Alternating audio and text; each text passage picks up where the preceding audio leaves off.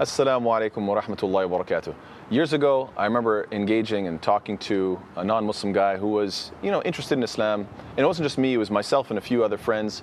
We were explaining to him, you know, what Islam is all about, and he had lots of questions. He would say, what about this? What about this? And we would answer.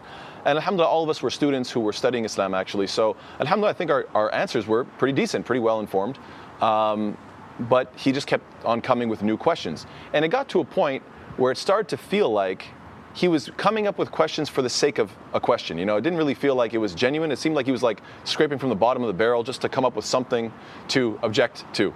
And so anyway, that was just a feeling that I had. And so I remember one time we were in the car together. Uh, I was driving him back to his place, and I said, "Look, man, um, here's a little homework assignment for you. Just try it out. Try when you get home. It could be tonight, tomorrow, whenever pray to God or pray to the Creator or pray to whoever is out there.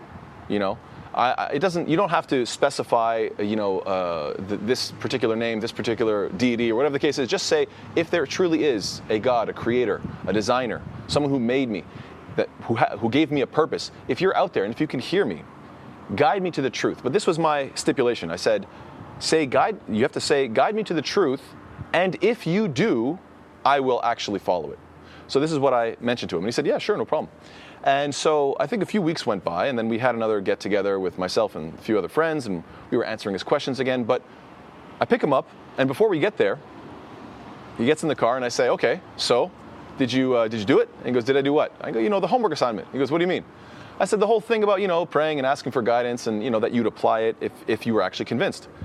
And he goes, Oh, well, the thing is, I still have a bunch of questions about Islam. I'm still wondering about X, Y, and Z. And he starts to bring up these topics. I say, Whoa, whoa, hold on, hold on, hold on.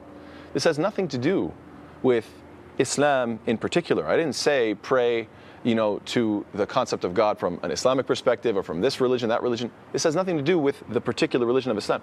I said, just ask the creator, ask the sustainer, if there's someone out there listening, right?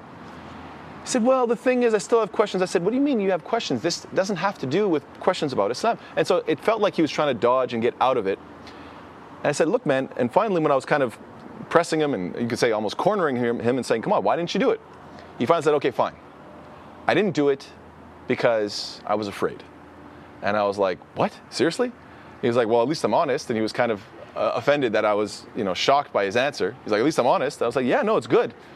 And I said, well, at least now we have finally figured out what the issue is. It's, it, it felt like you were coming up with objections and questions that really weren't really on your mind. They weren't really big questions that you had trouble with. It really felt like you were coming up with anything. And the reason is now we understand why, because you are genuinely afraid to commit. Because even when it comes to the idea of praying to God and saying, listen, I will commit if I'm convinced, you couldn't bring yourself to do that. So it seems like you just have a fear of commitment. All these other questions, they're sort of side issues. They're not the real crux of the matter. Anyway, the point is, is that I think this is a real important, this was a really important moment in his life to recognize what was holding him back and what he was truly afraid of. And now that we had, um, you know, finally discovered it, he could move forward knowing that this was his issue. And I think this applies to a lot of us. And a lot of us sometimes we answer people's questions, and which is good. You have to answer people's questions. That's great. But at the same time, it's important to dig a little deeper and say, what is really holding you back? Is there a fear of commitment?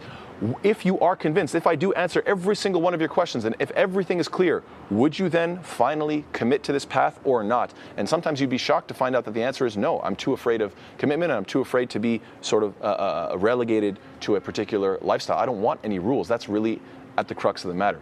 So anyway, may Allah subhanahu wa ta'ala make us of those, inshallah ta'ala, who can get past all the superficial questions and then get down to what's at the core of the matter uh, so that we can really help people figure out what's going on within themselves and then ultimately discover the truth, inshallah. Wassalamu alaikum wa rahmatullahi ta'ala wa barakatuh.